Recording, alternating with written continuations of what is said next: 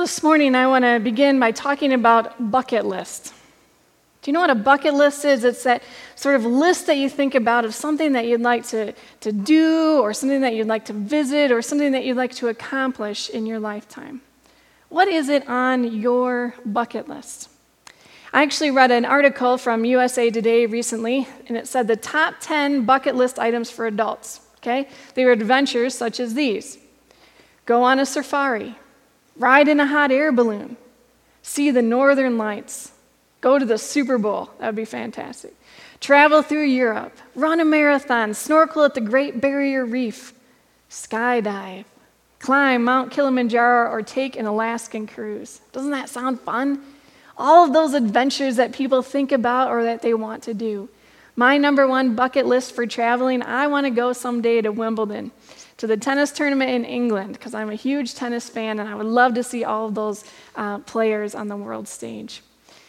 But I got reading a little bit more, and bucket list items aren't just about adventures. There was also another article from earlier this year, in January 2020, and they listed 150 bucket list items and some printables that you could do to help you live your best life, is what it said.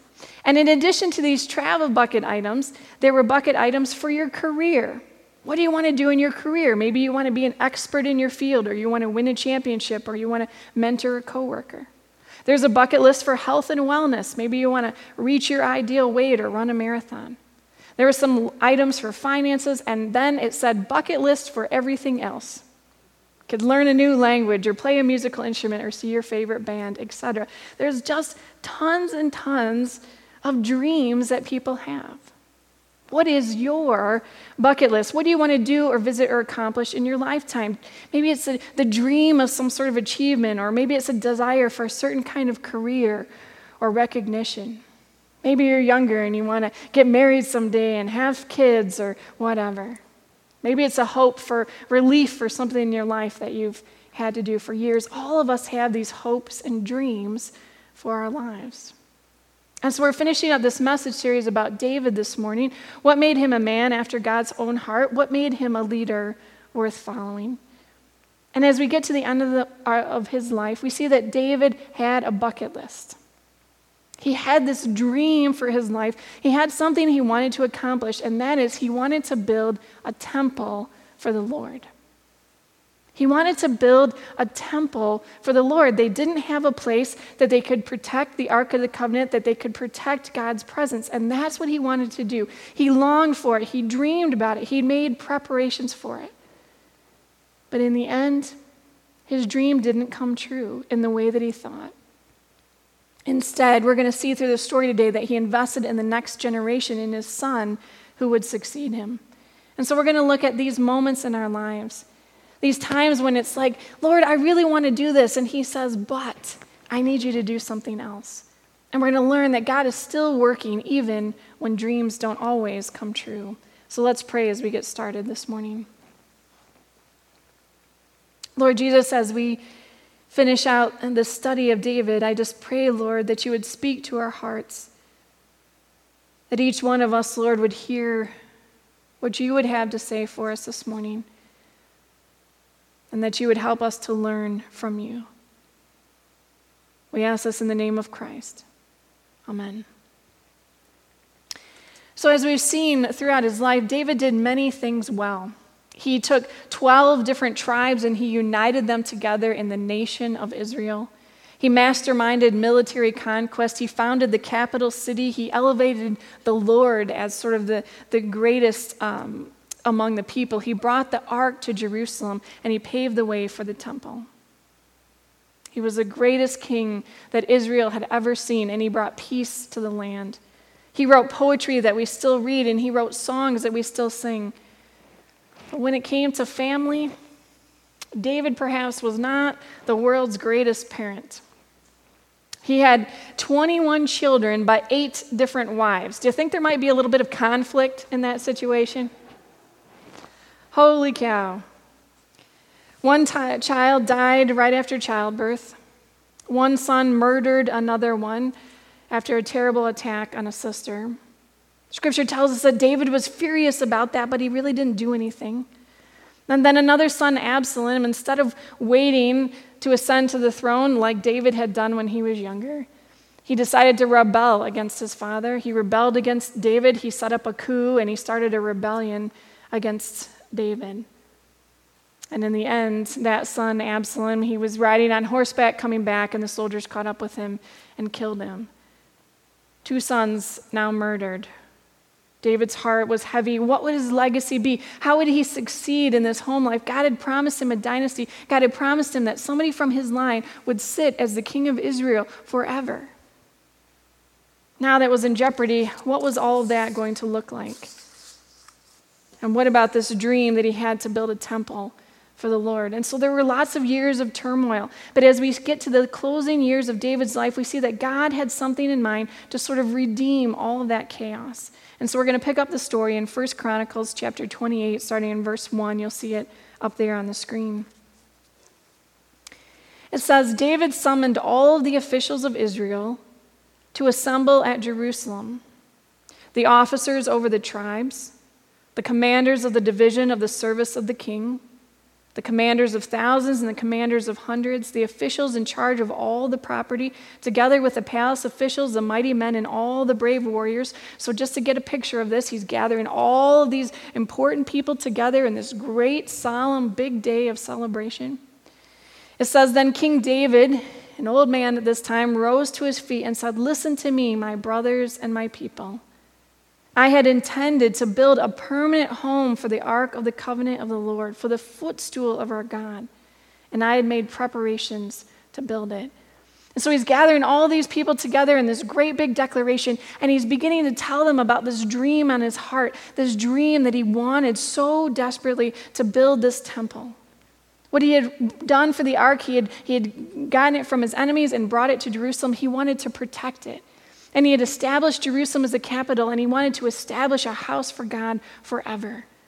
And the temple was going to be a swan song, his signature deed. He had collected all the supplies the gold and the silver and the iron and the wood. And David had expected his final years to build this temple for the Lord, completing his bucket list. And you can just feel this dream that was on his heart. And all of us, too, we have hopes and dreams, things that we, things that we want to do, things that we want to succeed in in life. David had this great desire to build the temple, but God said no.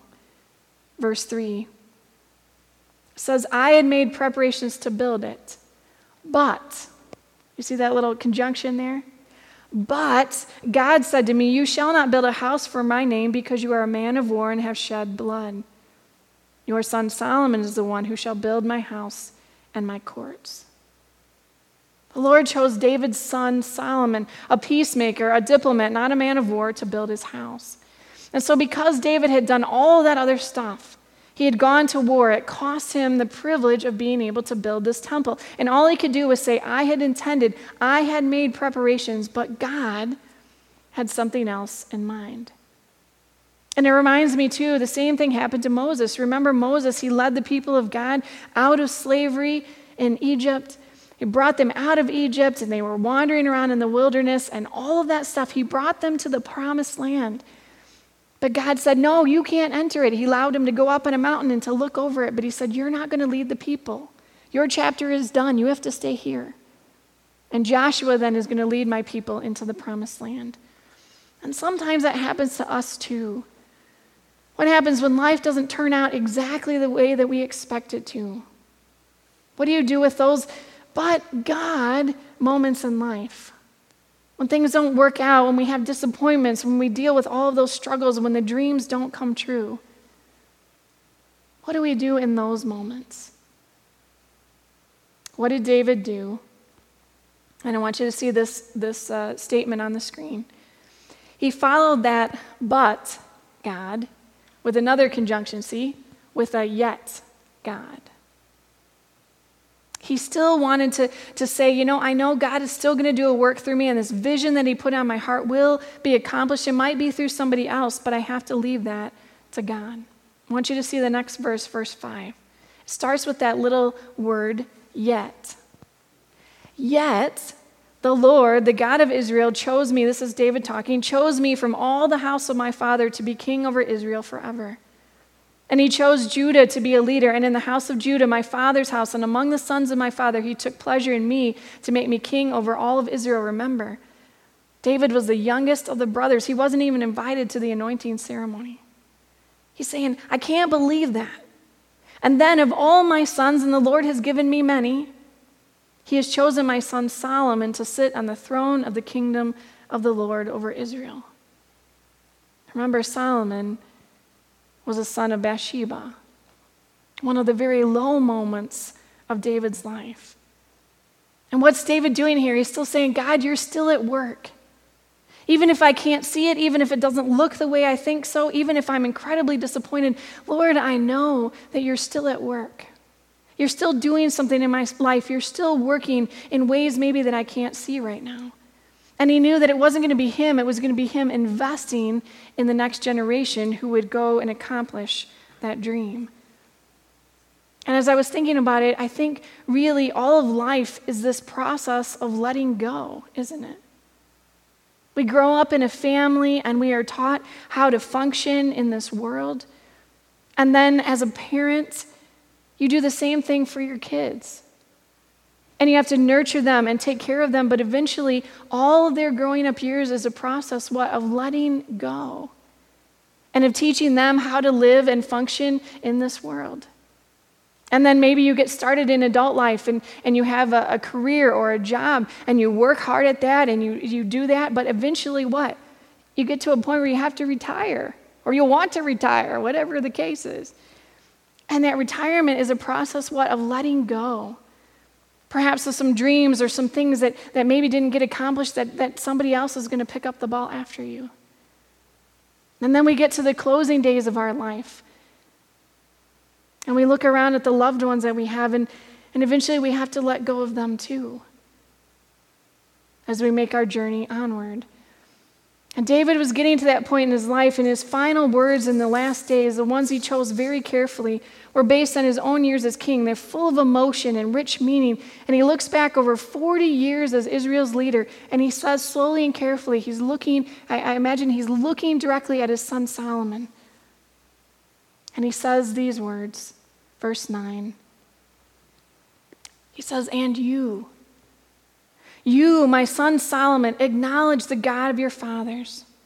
Serve him with wholehearted devotion and with a willing mind, for the Lord searches every heart and understands every motive behind the thoughts. If you seek him, he will be found by you. But if you forsake him, he will reject you forever. Consider now, for the Lord has chosen you to build a temple as a sanctuary. So be strong and do the work.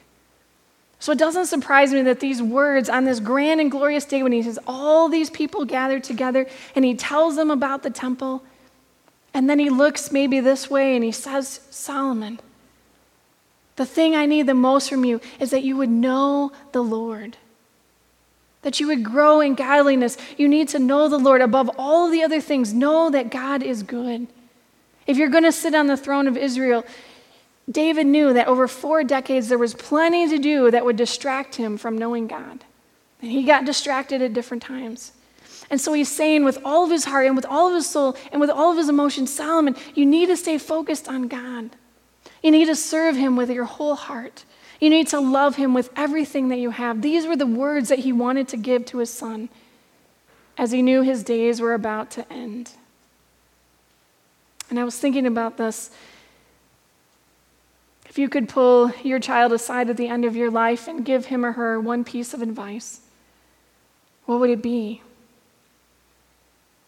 Or perhaps more importantly, moms and dads, what advice are you passing on now? Brothers and sisters, what are you doing to pass on to your younger siblings? What is the character and lifestyle that they see in you? David says to Solomon, serve God, serve him with a whole heart, a willing mind, do it wholeheartedly, don't hold anything back. And David could say those things because that's the kind of heart he had. He had a heart that was, that was passionate about anything that he did. And he was passionate for God. And Solomon would have seen that and would have known that. He would have witnessed his father in all kinds of settings. As he bowed his knee before the Lord, as he asked the Lord for strength and for help and for guidance. As he wrote the Psalms, as he was devoted in this unforgettable legacy in Solomon's mind. So I ask us today what is your spiritual legacy? What are you handing down, dads and moms and grandmas and grandpas? What were your children and grandchildren? What do they see in you? And will they know that you serve the Lord willingly with a whole heart? Are you modeling that with your lifestyle? There's no better teaching in the world to a young child than seeing that model of a parent or a grandparent who loves the Lord, who serves the Lord, who teaches them the scriptures, and does that with all of their heart. And I know that some of you, either now or in the past, you volunteered to, to help with our children's programs and our youth programs here at Redeemer. And I just want to say thank you. Thank you for that investment because it matters. And it makes a difference when we invest in the next generation and when we care for kids and when we care for youth and we model to them and we help them in their spiritual development. It's so very, very important. And thank you for those of you that invest in that way too.